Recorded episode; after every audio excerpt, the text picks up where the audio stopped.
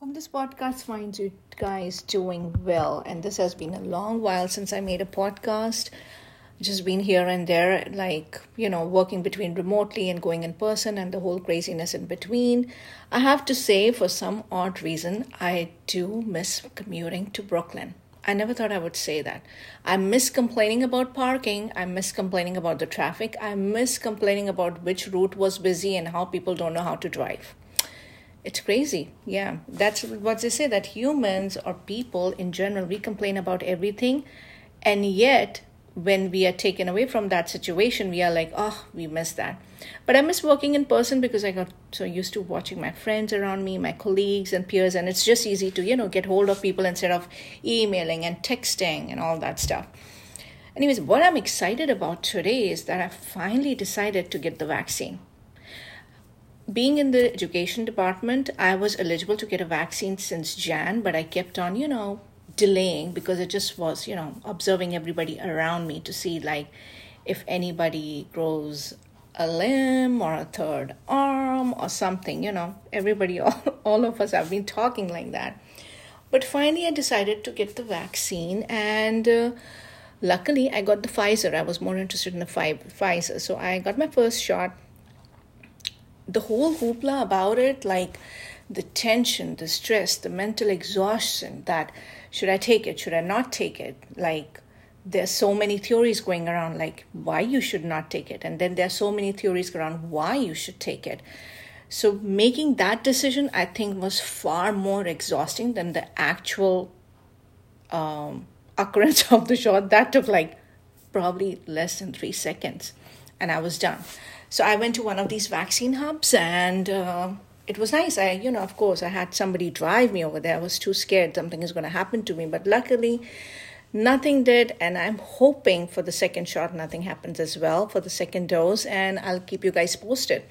So I want to know, I would like to hear, I don't know whoever is listening to this podcast right now, that what your opinions are.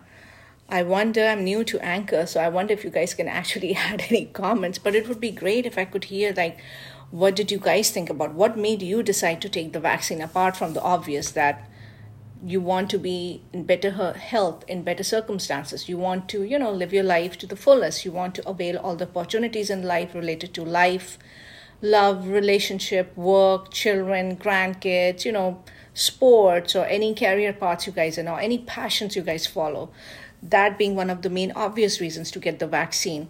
Meanwhile, other parts of the world, a lot of, you know, out of the US, even I think even some parts of UK, even let's say some part of US still thinks that vaccine is a whole collaborative attempt by the governments of the world to control people, to control, you know, population, and how it can give rise to infertility. I know, I know it's a myth. I know that. I know that. I heard that. But I'm just saying that what is still rampant, and I think one of the most obvious ones was about how it can alter your DNA.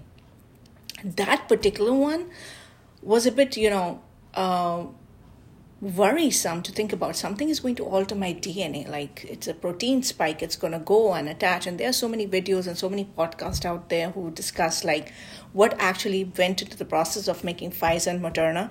I know johnson and johnson is slightly a little different. It has some part of a dead virus in there. Don't quote me on it though but i know there is some difference over there but it's just interesting like this whole situation with the vaccine. For me the takeaway from that was that how there is just just one thing that you're given information about it whether it's through media whether it's from people and how everybody looks at that particular piece of information so differently and how many theories and even how many conspiracy theories come from that and how all of that can shape you or me and our entire lives with that one decision to make I just think that was really phenomenal to experience and to be in this era of a pandemic, which definitely is going to go down in history books for each one of us. Like how there are certain things which happen around the world, but since it's not directly in our face, so it doesn't affect us. But this was directly in our face. This still is directly in our face, and it still affects us. And it still affects the decisions we make today, how they will impact our tomorrows, health wise, emotionally, physically psychologically.